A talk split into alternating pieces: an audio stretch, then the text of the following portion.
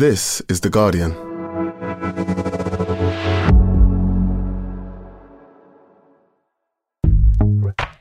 Welcome to Weekend, a podcast that helps you switch off from your busy day to day and find entertainment and inspiration in the best Guardian and Observer writing from the week. You can either listen to this as one podcast or play each article as individual listens. Just scroll down the description on the podcast page for the timings of what we are featuring. Weekend is taking a little break. So this week, the team has picked some of their favourite pieces from the last few months, just in case you missed them. Coming up, writer Tom Lamont sits down with beloved British writer, actor, and comedian Lenny Henry. Journalist Jess Cartner Morley looks at whether we finally reached peak WhatsApp. And finally, columnist Zoe Williams asks, Why has Britain fallen in love with Botox?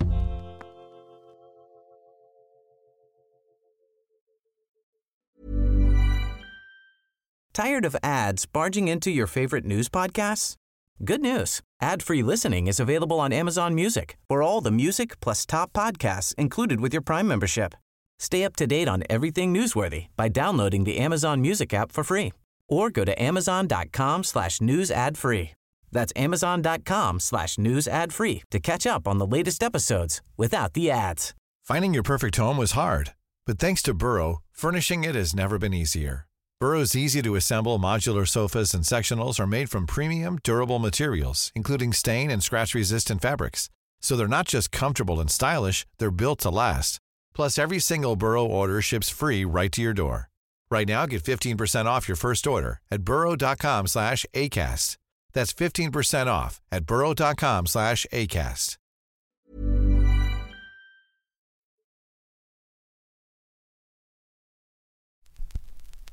Before we begin, just a warning there's a bit of bad language in this episode. Now, his partner tells him to be more choosy, but the multi talented Lenny Henry just can't help himself. The result, Tom Lamont discovers, is not just a brand new memoir, a children's book, and breaking new ground in the world of fantasy, but finally opening up about a few home truths. Read by William Vanderpoy. Lenny Henry's mum used to say to him, Our lives are like gardens. Be careful what you plant in them, because everything needs tending. And I don't think I've planted my own garden very judiciously, Henry says, when we meet for lunch on a mild September afternoon. It is three weeks to the day since he published a volume of his memoirs, Rising to the Surface. In another three, his children's novel, The Book of Legends, will appear in bookshops. Overnight, episodes of the new The Lord of the Rings TV show, The Rings of Power, will appear online. Henry has a small role as a hobbit. At home in Oxfordshire, he keeps a copy of the soprano scripts on his bedside table to help him sharpen his show running work on an imminent ITV drama about the Windrush generation. GQ magazine recently suggested that Henry was undergoing a renaissance. A renaissance, they said. But honestly, all through his long career, Henry has flitted and filled his days like this gigging, writing, acting, campaigning, broadcasting, studying. My partner, Lisa Makin, a theatre producer, thinks I've got to figure out a way to be more choosy, says Henry, who recently turned 64. She thinks I should do less, reap more. I just don't like ruling anything out. I run around my metaphorical garden saying, Look at that big weed! no need to deadhead anything here. Though Henry has patches of grey in his hair and beard and walks with a slight stoop, he could pass without much difficulty for a forty something. He arrives to meet me on the concrete concourse outside the British Library in London, wearing a blue Ozwald Boateng suit, a paisley shirt, and purple Dr. Martens. While lunching on a pastrami sandwich and a Coke, he is recognised by commuters, security guards, and library visitors. He exchanges waves. Even from a distance, people seem to warm to that breathless exuberance that has been part of Henry's public persona for almost half a century. In conversation, he will frequently adopt voices or characters. Cheesy 80s disc jockey, gravelly American PI, the Jamaican accents of his relatives, the Brummy lilt of his hometown of Dudley. And sometimes these skits reveal something extra about how he feels. When I ask if I can push him further on this or that personal question, he becomes a Jamaican elder, leaning back and murmuring, Go ahead, go ahead, in a way that makes no promises. When I tell him that my nine year old daughter loved his book of legends so much that she stayed up for hours in bed with it, palely turning the pages long after she would normally have fallen asleep, Henry barks with pleasure. Perhaps to cover his pride, he segues straight into a character, pretending to be a Hollywood starlet, modestly accepting an award. Oh, tell her thank you. Tell her thank you very much. The Book of Legends, a quest novel in the vein of Tolkien or C.S. Lewis, is his second children's book. His first, a superhero novel called The Boy with Wings, came out last year. Both focus on characters who are young and black. Henry wrote them to redress what he sees as an absence in children's literature. My daughter Billie arrived in 1991, and I remember when she was little, it was a sharp sting. There were hardly any books that spoke to her, who she was, a baby of colour. When Billie was older, she and Henry read the Harry Potter books together. They enjoyed them, but there weren't many characters in whom she could see herself. There was the kid who did the commentary in the Quidditch matches, Dean. You know, the one who had the loudest voice. At the time, Henry was reminded of his own experiences as a preteen reader in Dudley, alternately omitted or belittled by the literature available to him. You know the first book a teacher ever recommended I should read? Uh, it wasn't The Three Musketeers. It wasn't A Tale of Two Cities. It was Little Black Sambo. Imagine. On trips to Dudley's public library, he remembers reading Hergé's Tintin books, loving them, but feeling unnerved by them. All of a sudden, you'd been in the African jungle, and people were wearing grass skirts and saying, Unga Bunga. Uh, you can't process something like that as a kid. You don't know you're being patronized. You just read it. You compartmentalize. You put it to one side of your brain so that you can enjoy the rest of the book as an artifact. At least since he was in his 40s, Henry says he has meant to sit down and write a children's book for middle grade readers that would be both a decent yarn and an invitation to the dance for a young and black audience. It took him decades to glue his ass to a seat, lots of goes and tries and attempts. He says he knows people get vexed about famous people writing children's books. I'm aware there's a sniffy attitude towards celebs writing this stuff. I read Tom Fletcher's books. I don't think about him as the guy from Busted or McFly or whatever. I think he writes funny. His are funny books. When he finally got up the momentum on his own fiction, Henry says he wrote everywhere at the kitchen table, on set, in the Groucho Club. He devised The Boy with Wings as a superhero story because when I was young, there weren't any who looked like me. The Book of Legends became a quest novel because he does the voice of a funk DJ. You never see no brothers on a quest. Advance copies of that book come with a letter from Henry explaining his history as a fan of Tolkien's Middle Earth and Lewis's Narnia. Both were thrilling sagas. Both were white sagas by adding to the contemporary work of authors such as Malorie Blackman, Nadia Shireen, and Nathan Bryon, Henry says he's loving being part of an upflowering of minority children's writing. You walk past a bookshop window and think, it might not have happened yet, but it's happening. We're at the beginnings of something. He tells a story about doing an acting job on a Netflix fantasy series called The Witcher. His co star in that show, Amy Murray, is deaf, and when they were hanging out between takes, Henry mentioned that one of the main characters in his new book was deaf. Murray started to cry, Henry says, and he understood why. Readers don't forget that feeling of being made invisible. Recently, with the broadcast of The Rings of Power, there has been some bleak and predictable criticism about the casting of actors who look like Henry as hobbits, elves, dwarves, and such. To borrow from Henry, imagine! This guy who once read Tolkien's Middle Earth books and wondered where all the non white characters were now finds himself having to answer for the fact that the characters in a 2022 adaptation aren't all white. Henry rolls his eyes. The world has changed, he says. It needs to change more. But some people don't like any degree of change. They're stuck in their ways. They're sat in their pants eating hobnobs and looking at their computers, slagging off anything different. Broadening representation on a program that will be seen by millions is the right thing to do.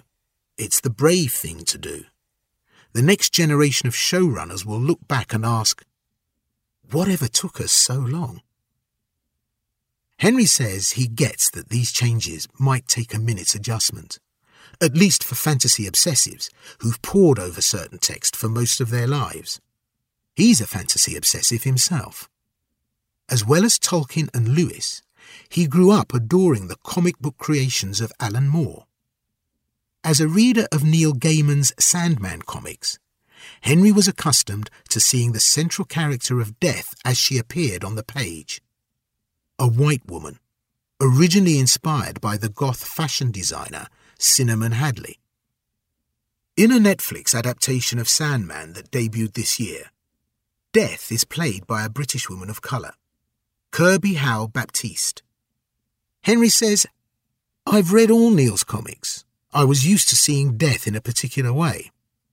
After one episode of Kirby, who nailed that part, I can't imagine it any other way.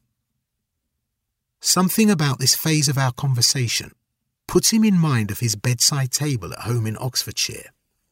That pile of books on the go that includes David Chase's Soprano script, a memoir about the making of Apocalypse Now, and a copy of Harper Lee's To Kill a Mockingbird. He mentions this to explain that although he can brush off the silly, trollish criticism directed at his screen presence in Middle Earth, he is far from immune to hurt on these subjects. I was rereading To Kill a Mockingbird, which I hadn't dipped into since I was in my twenties. I'd forgotten something about the language in that book. The moment Lee first uses the N word, it was like somebody had punched me in the heart. He thought he knew the book pretty well. He thought he was more robust at 64. But that kind of thing, it can catch you by surprise. It can really knock you off your horse. And I must admit, I stopped reading. I haven't been able to pick it up again since. How strange, right? That I should be so thin skinned. There are two versions of his early life biography the partially true one that Henry cobbled together mid career, and the more honest backstory that he finally feels free to talk about from the distance of his 60s. His appearance on Desert Island Discs in 1989 is a fascinating document that makes for uncomfortable listening now. Henry was 30 when he was quizzed by the then host, Sue Lawley. Too young, he wonders?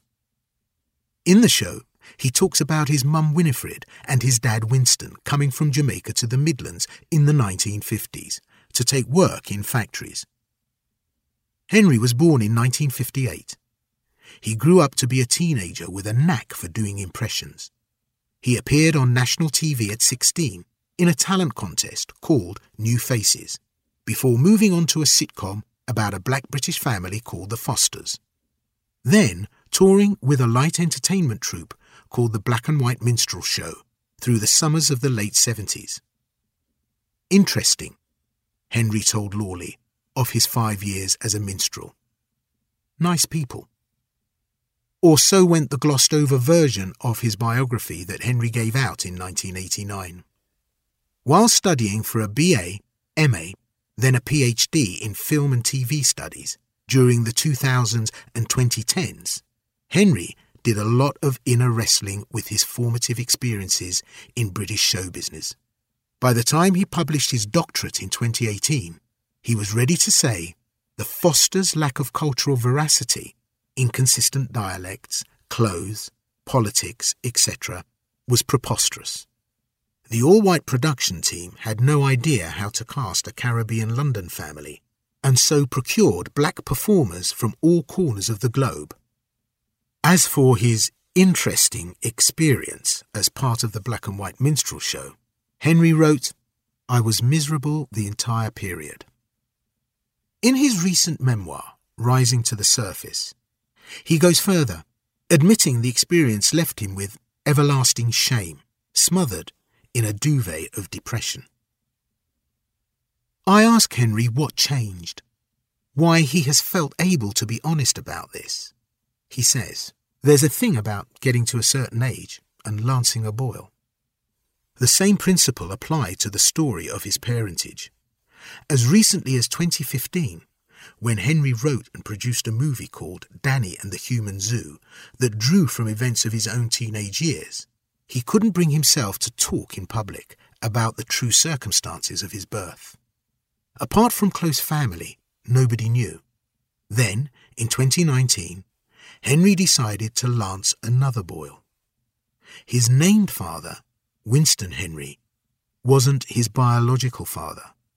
In fact, Henry was born to Winifred and another man, Albert Green, whom she'd met in the Midlands in the 1950s, before Winston travelled over to join her from Jamaica.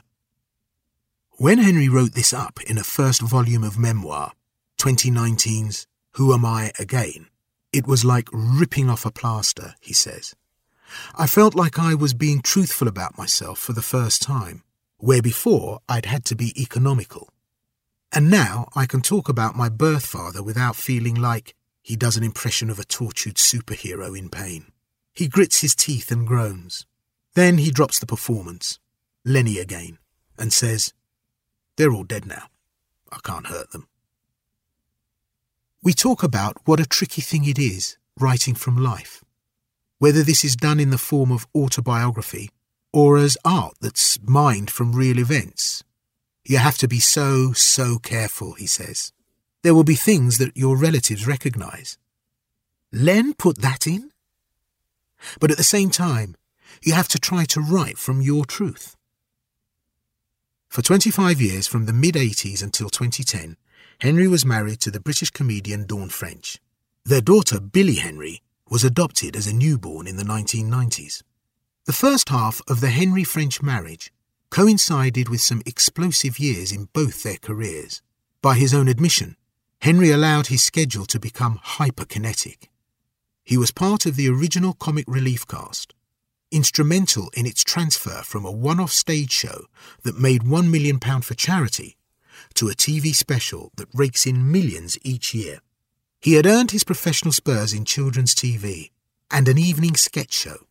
Later, he got his own vehicle, the Lenny Henry Show. He formed a production company and made the well liked 90s sitcom Chef. There were films and comedy tours.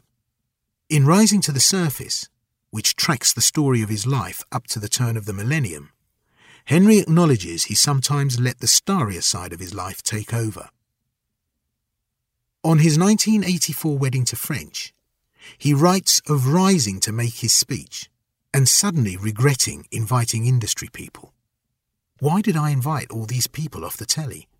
Why is the woman from Hi-de-Hi at my wedding? All through the 90s, he recalls, I had something to prove, and I threw myself into the work, even though, with a young child around, I could have slowed down a little and helped out a bit more.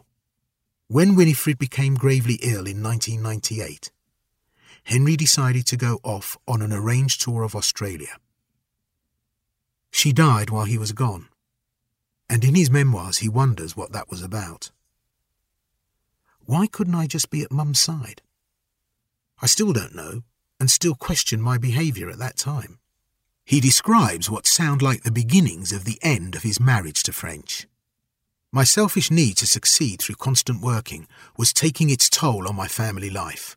I made some bad decisions. Towards the end of Rising to the Surface, which breaks off before his turn to academia theatre acting, and novel writing. Henry considers Winifred's advice about life being a garden needing tending. He concludes with melancholy frankness that working within the entertainment industry can make you the most neglectful gardener on earth. Henry has finished his lunch.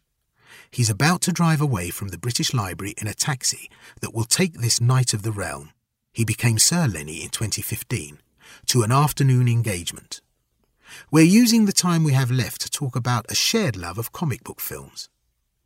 Henry is telling a funny story about the difference between watching the Marvel movie Black Panther in a London cinema full of delighted black teenagers and the same movie again with his daughter in a rural cinema in Plymouth. No other black people in the room. And everyone saying, Well, that was all right, I suppose, but I can't see what all the fuss was about. While his current job on The Rings of Power is probably the most prominent acting role he's had, Makin helped him shoot his audition footage on their iPad. You get the sense that prose writing has become Henry's primary passion. It's writer to writer that I want to take him to task on one aspect of his recent memoir, Rising to the Surface. The last 70 or so pages are compelling because they detail Henry's mounting obsession with public recognition meanwhile tracking his neglect of obligations at home. In the penultimate chapter, he appears to realize that what really mattered all along was the personal, not the professional. Moving stuff. But then, in a chapter paying off that notion of Henry rising to the surface, he describes winning a major industry award for one of his 2000s TV shows. The chapter comes with a photo of him holding a Golden Rose of Montreux Entertainment Award, and the words, What Surfacing Looks Like.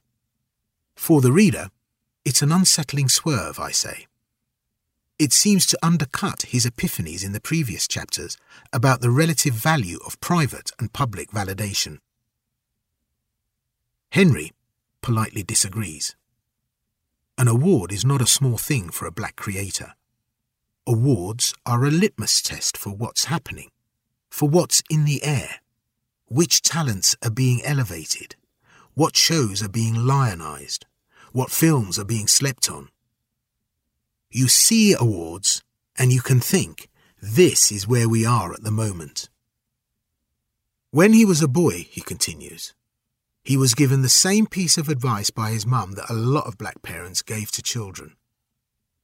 You've got to be two, three times as good as a white counterpart to be accepted as equal. You can't just be pretty good at a job. You've got to be brilliant. Otherwise, you're fucked. There's no permission to fail. Not if you're from a minority. So, yeah, winning the Golden Rose felt to him a worthy place to end a book of reminiscences. But he acknowledges that over his decades in the public eye, he may have developed some skewed notions about validation. He says that one acquaintance who read Rising to the Surface reported back that it contained too much whinging. You've had a decent career, the acquaintance told him. You seem successful to me. Henry touches his head and says, But from in here, it's felt like a treadmill. It's felt like I could have made better choices. There's been self doubt. There's been imposter syndrome there's been deflation. He performs the act of deflation, swelling up like a balloon, letting the air out with a loud raspberry that turns heads. He has his golden rose. He has his knighthood. A few years back, he was made Chancellor of Birmingham City University. I ask, what validation is left to him? What would it even look like? Henry turns over a few answers in his whirring brain perhaps trying to decide whether to take the question seriously or to treat it as a joke. He settles on something in between. I want a special medal, he decides. It wouldn't be a gold one, not a silver one. what comes after bronze? Pewter. I want a pewter medal. And I want it to be engraved with the words. He fell over in the race, but he participated. That was Lenny Henry, There's a Thing About Getting to a Certain Age and Lancing a Boil by Tom Lamont. Read by William Vanderpoy. We'll be back after this short break.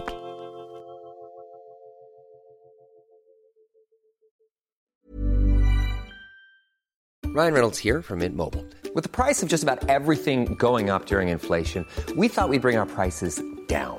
So to help us, we brought in a reverse auctioneer, which is apparently a thing. Mint Mobile unlimited premium wireless. Ready to get 30, 30, bit to get 30, bit to get 20, 20, 20, bit to get 20, 20, bit to get 15, 15, 15, 15 just 15 bucks a month. So, Give it a try at mintmobile.com slash switch. $45 upfront for three months plus taxes and fees. Promo rate for new customers for limited time. Unlimited more than 40 gigabytes per month. Slows. Full terms at mintmobile.com. Finding your perfect home was hard, but thanks to Burrow, furnishing it has never been easier. Burrow's easy to assemble modular sofas and sectionals are made from premium, durable materials, including stain and scratch resistant fabrics. So they're not just comfortable and stylish, they're built to last. Plus, every single Burrow order ships free right to your door. Right now, get 15% off your first order at burrow.com slash ACAST. That's 15% off at burrow.com slash ACAST.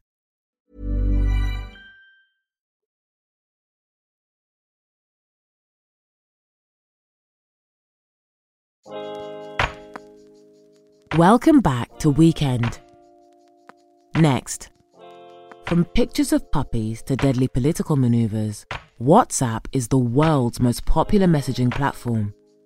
With its ability to democratize friendships and retain connections far and wide, the free service continues to bring joy to many people.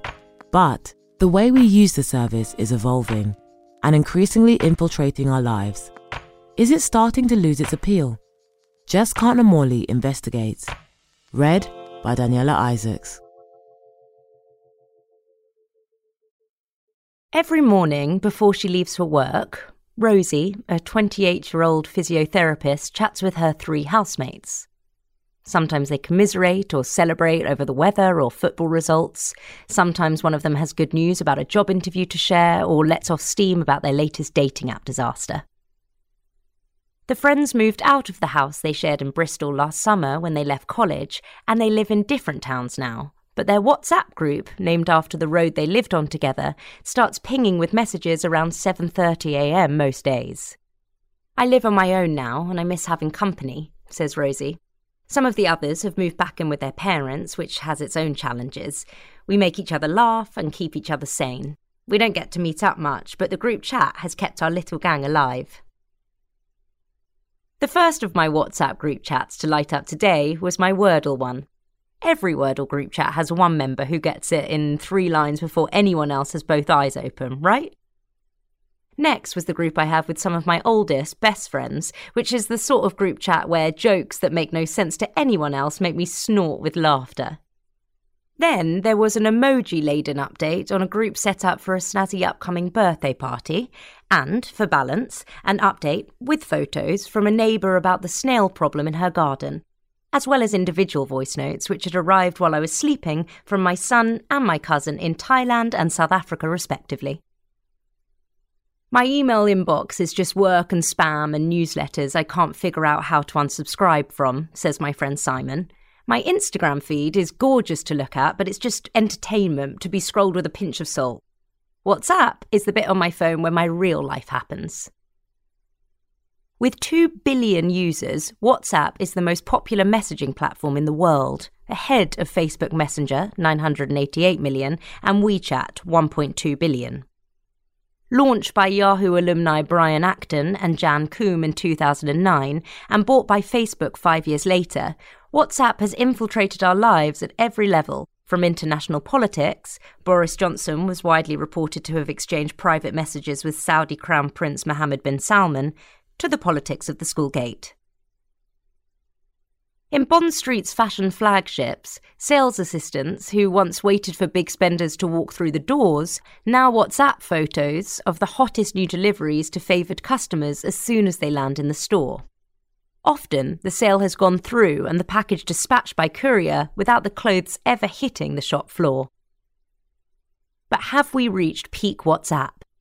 Lockdown was the platform's age of innocence, with neighbourhood group chats pinging with pithy one liners and a never ending stream of cat videos keeping morale high between isolated work from home colleagues. As the honeymoon period wears off, WhatsApp is starting to feel like yet another work stream, on top of all those unanswered emails and voicemails you never get around to listen to. The blue tick system that shows whether a message has been read by the recipient, which seems so useful at first, has become a social etiquette minefield. The modern WhatsApp user has more correspondence to deal with than a Bridgerton sister after the Queen's ball. This year has also shown WhatsApp in a seedier light, under High Court scrutiny over a lost password at the Wagatha Christie trial, and with a cameo role in the downfall of a Prime Minister as messages revealed what Johnson did in fact know about Chris Pincher. Meanwhile, the recent introduction of a new stealth mode, allowing users to hide their online or last seen status from specific contacts, suggests the beginning of WhatsApp fatigue. Another promised update will allow users to exit a group silently with only the administrators notified of their departure. Text messaging used to be a blunt back and forth exchange, a little like communicating by leaving notes on the fridge.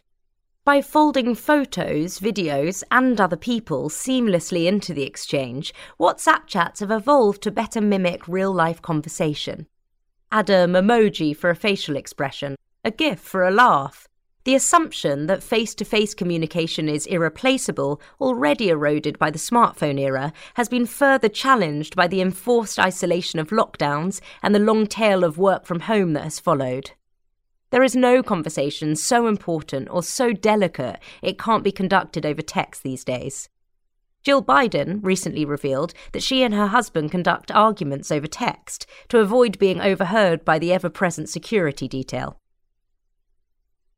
but it is the group chat functionality that has embedded itself in our everyday lives. The beauty of a group chat is not just its ability to keep a connection alive regardless of geography and time zone, but in democratizing the friendship group, says journalist Scarlett Conlon, who has upward of a dozen groups active at any one time, and others archived but ready to jump back into life. Who will win strictly, for instance, is dormant for nine months of each year, but on fire during the autumn. I still chat to lots of people one on one as well, says Conlon, but group chats are more inclusive of people who historically might have got information secondhand, because staying in touch maybe isn't their strong point, or it's not their thing to text a lot. People who struggle to find an in can send a one line update or GIF to a group and it keeps them in the loop. I think what WhatsApp does for group friendships is brilliant, agrees my sister Alice. I don't know how many group chats she's on, but she's in five different groups that I am also in, as well as our one on one chat, so I'm guessing quite a few. It shifts the centre of gravity away from multiple individual friendships, which inevitably ebb and flow, and puts it in the middle of the group where it is accessible to everyone. The group becomes more bonded and more balanced because no one is taking on all the emotional labour of arrangements and no one is getting left out. Not everyone likes the background hum of cat videos, petition links, and who had what for lunch.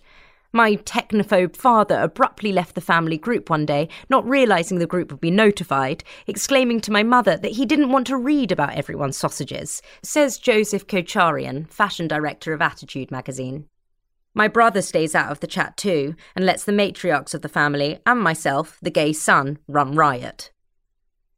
Star turns on the chat include Kocharian's aunt, whose commentary on a pilgrimage to Lindisfarne read like an Alan Bennett story, and his late grandmother, who posted red and black hearts in keeping with her Cruella de Vil aesthetic of monochrome animal print and Chanel.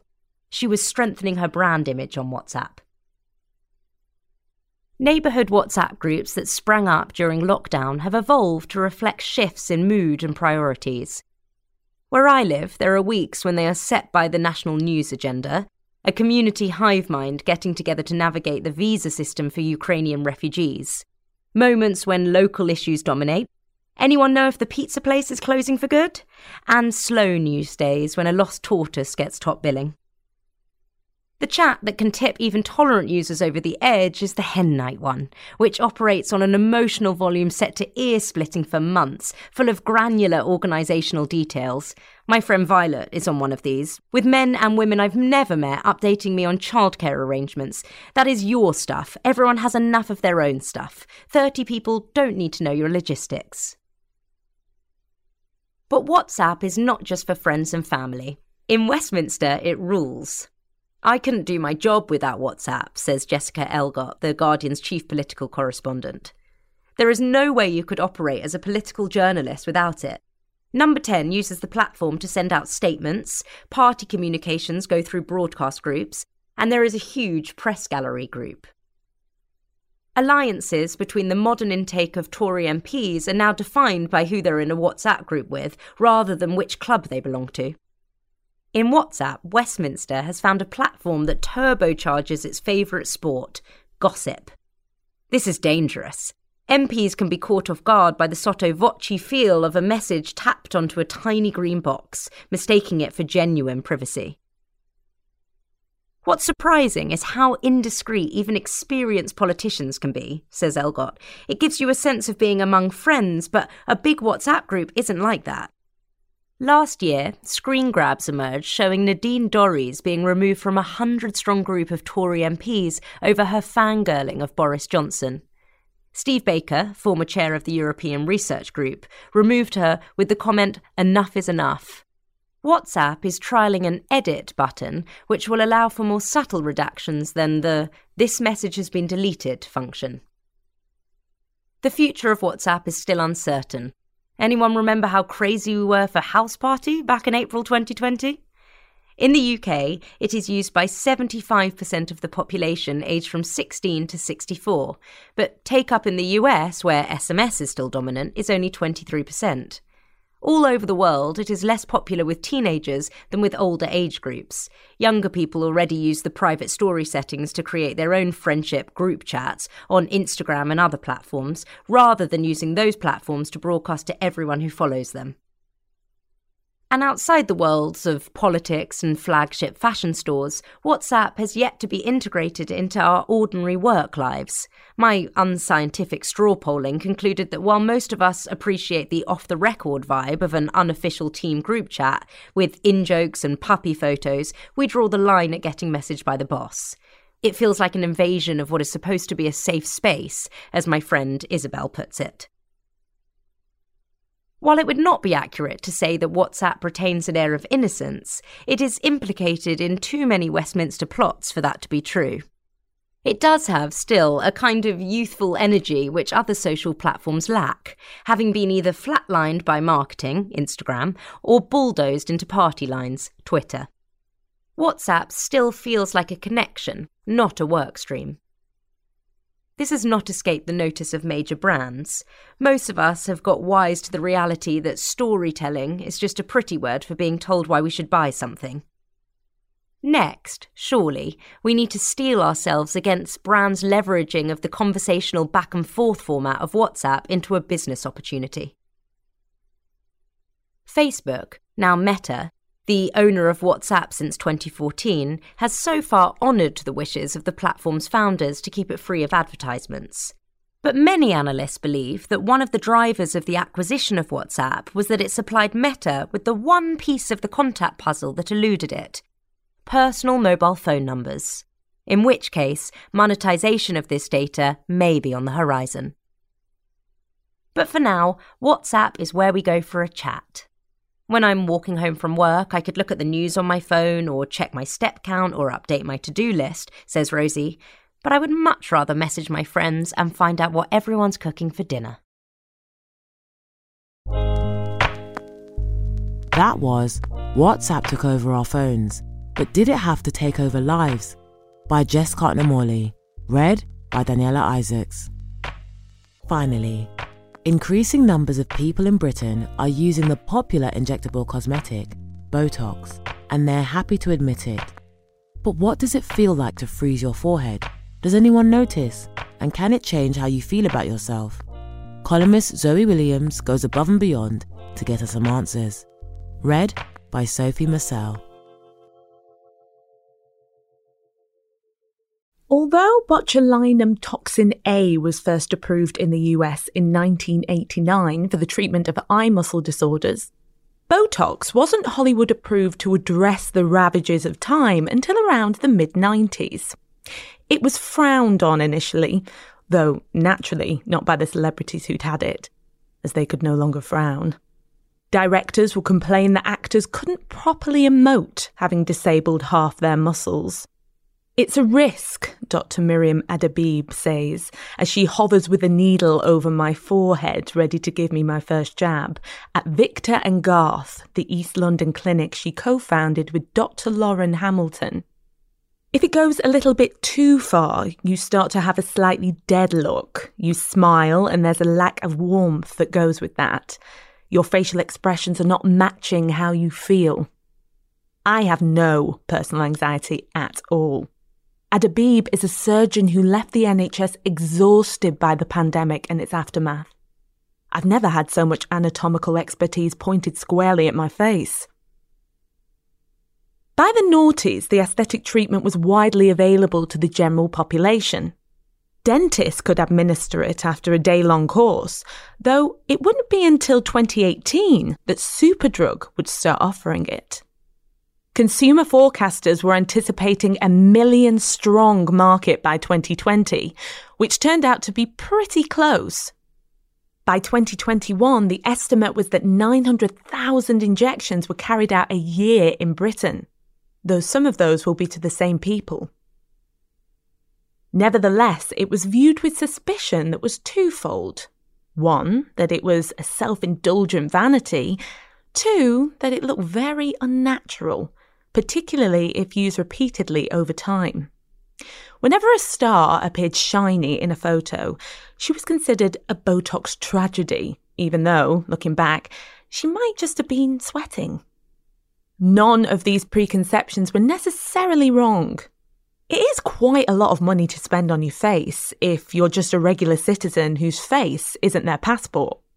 Injections in one or two areas will cost between 200 and 300 pounds now, but regulation in the sector is sparse, so it could easily have cost you the same or more 10 years ago. I spoke to one woman, Jay, who was charged £260 for two injections in 2010 when she had just turned 30. Over time, treatments got more refined, price stabilised, and attitudes changed. Emma, 51, had her first treatment at 45. I was becoming quite aware of aging, she says. I went under the radar and didn't really tell people. But if someone asked me directly, I wouldn't lie. I wouldn't say, no, no, I just drink a lot of water. She has noticed two changes over these six years. First, practitioners have refined the dose, so you don't feel as if you have a really heavy frozen forehead afterwards. Second, everyone is having it. It's really standard in the UK. Once you've had it done, you can identify it in others. If I see a woman my age with very dewy looking skin, she's had work. In reality, a 50 year old woman that doesn't look tired has had something done. Adverse effects were rare, to judge from the reported incidents. 188 adverse reactions reported to regulators over 29 years. Although a study last year concluded that there were many more incidents of bruising, headaches, and temporary muscle freeze that went unreported. The American model Chrissy Teigen distilled the spirit of the 2010s when she said, Everything about me is fake, apart from my cheeks. Fake, fake, fake. It's the spirit of the digital native, really. Let's just stop pretending that these faces, these bodies, these lives we're showing each other are real. We all know what goes into them. Lindsay Stark, age 46, was Botox curious, but still had last century's preconceptions. I thought it was reserved for the glamorous, and I suppose I had a vision of frozen celebrities who'd ended up looking really abnormal. At 41, she mentioned to a friend she was thinking about it, and she said, Oh, I've been having it done for ages. Stark didn't tell her partner, and he didn't notice. And then after a few times, she did tell him, and now he does notice. Or maybe he just says that. The more recent trend, though, is for baby Botox, or preventive, or barely there. Subtle injections for the under 35s that stop the rot before it starts. So, along with old timers coming round to the idea of Botox and sloughing off its taboo, it is no wonder the market is booming. Botox, along with dermal fillers, now accounts for 9 out of 10 cosmetic procedures. Chloe Mac Donnell, the Guardian's deputy fashion and lifestyle editor, breaks it down into three main groups. First, women in their mid 40s to mid 50s catching up with the advances that have made Botox more subtle and less celeb. Second, women in their 30s being a lot more open in general, and also a lot more into luxury high tech treatments. Everyone uses retinol, LED face masks, injectables, non injectables, microneedling. And finally, women in their 20s having Botox in this age prevention spirit, their attitude to injectables and fillers fueled to an extent by the Love Island vibe, which is socially frank, they'll tend not to hide any work, and aesthetically fake. The big lips, the plump cheeks, the no expression. How on earth could Botox prevent wrinkles in the future, though? when the injections themselves last only three months. And before we answer that, which we can, by the way, does it really make any difference? Adebibe asked me at the start what my current skincare routine was, and I replied, I wash my face. With anything? A flannel. No moisturiser, no sunscreen, no soap, no serum, no unguents of any kind. Call me the radical control experiment, and not in the sense of does anything make any difference? We can answer that really easily. My sister uses everything under the sun, and she looks younger than me, even though she's older, a fact of which I like to make constant public record. What I mean is, I don't really mind where I get injected, and I'm not overly invested in whether or not, at 49, I'm too far gone for it to work. The most common three areas for Botox are the frown lines, the forehead creases, and the crow's feet. Some lines I want to keep. I earned those deep creases with my hard thoughts.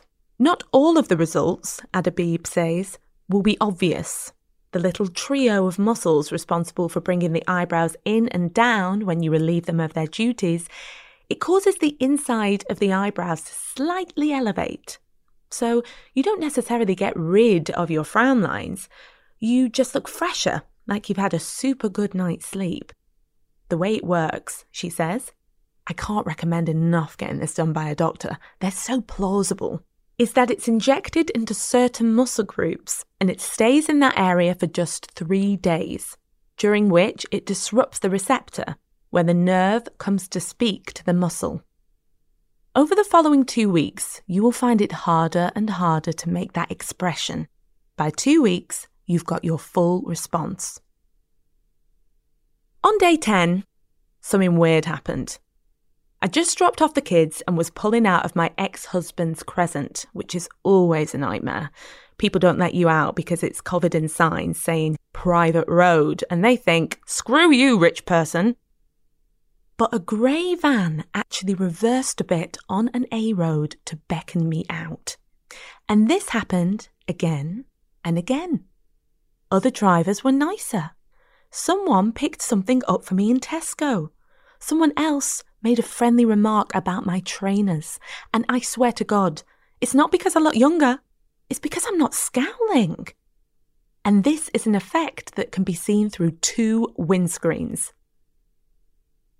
I didn't speak to a single person who didn't think Botox had made them look less forbidding. I'd catch myself when I was driving, Stark says, in the rearview mirror and think, why am I frowning? I'd be sitting at traffic lights trying to stretch out my forehead with my fingers. This year, researchers at the University of California, San Diego released a study showing anxiety levels were between 20% and 70% lower in people who have had Botox within the three months that it's effective. It feels slightly iffy because of that range. 20 to 70 is quite the tolerance band. But the dataset was big, more than 40,000, and the proposition itself is credible. If the face you see in the mirror or reflected in a shop window is agreeable and not dissatisfied, it could plausibly make you less self critical in minute increments many times a day. Dr. Michael Reilly, a facial plastic and reconstructive surgeon at MedStar Georgetown University Hospital in Washington, D.C., recently posited a more physiological effect when you can't furrow your brow or show the emotions of concern or fear or panic, there is likely a calming effect on the nerve pathways that feed back to your brain that then allow you to actually not feel that emotion quite as much. I now genuinely can't frown. All I can do is kind of wiggle my eyebrows like a children's entertainer. By day 12, I was spending time with a work experience kid, and she said my forehead looked like an egg. Because she still has a full range of facial expression, I saw a trace of anxiety cross her face. A beautiful egg, she amended. This interrupts the common narrative around beauty procedures that they prey on people's insecurities while simultaneously jacking up the grooming standards that make people feel insecure in the first place.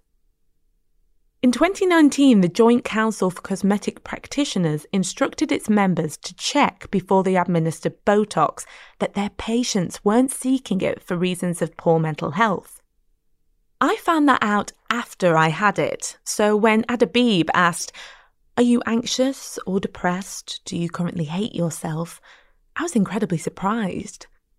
In a salon that smelled like berries with this elegant, lineless expert, a really fun photographer, and her beefy assistant, I was having the time of my life.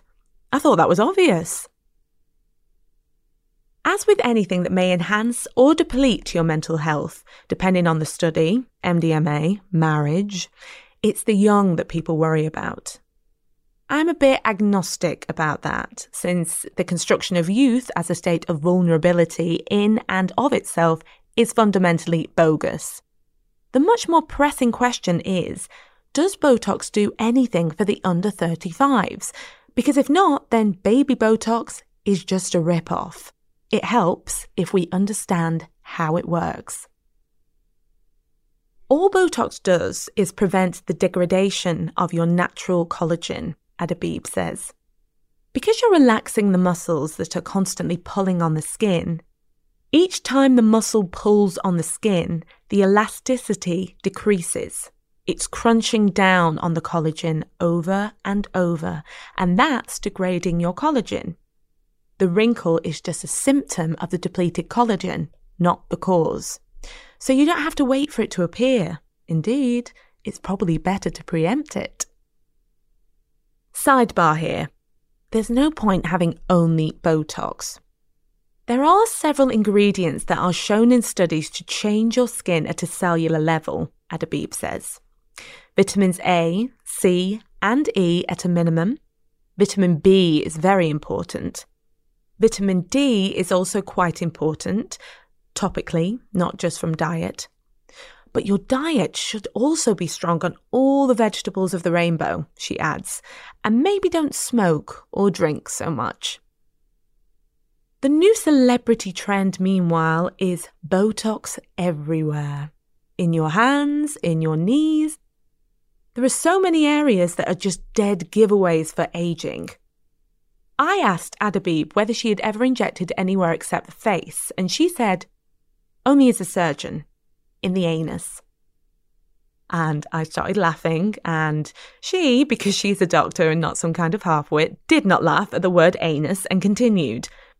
It's very hard to heal a wound around the sphincter because the muscles are so tight. By now, I was really laughing hard, and the fact that she still wasn't laughing and would never laugh just made it worse. And I momentarily started panicking that I was never going to stop laughing. Not to worry, said a voice inside. You won't get any laughter lines. The anti anxiety effect had already begun. That was Why Has Britain Fallen in Love with Botox? There is only one way to find out by Zoe Williams.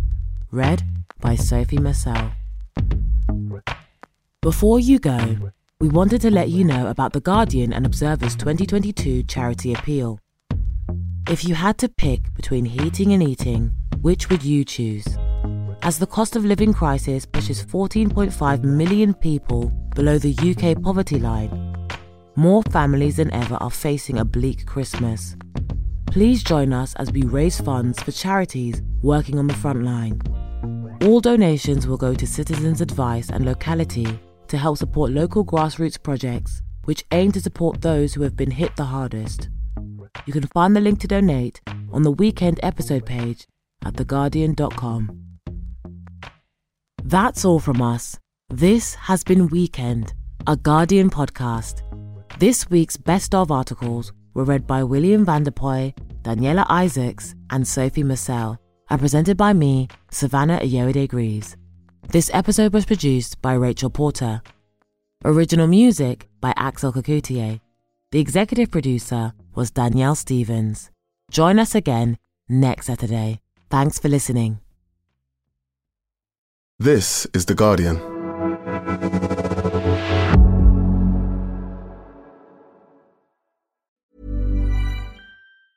Tired of ads barging into your favorite news podcasts? Good news. Ad-free listening is available on Amazon Music for all the music plus top podcasts included with your Prime membership. Stay up to date on everything newsworthy by downloading the Amazon Music app for free or go to amazon.com slash news ad free. That's amazon.com slash news ad free to catch up on the latest episodes without the ads.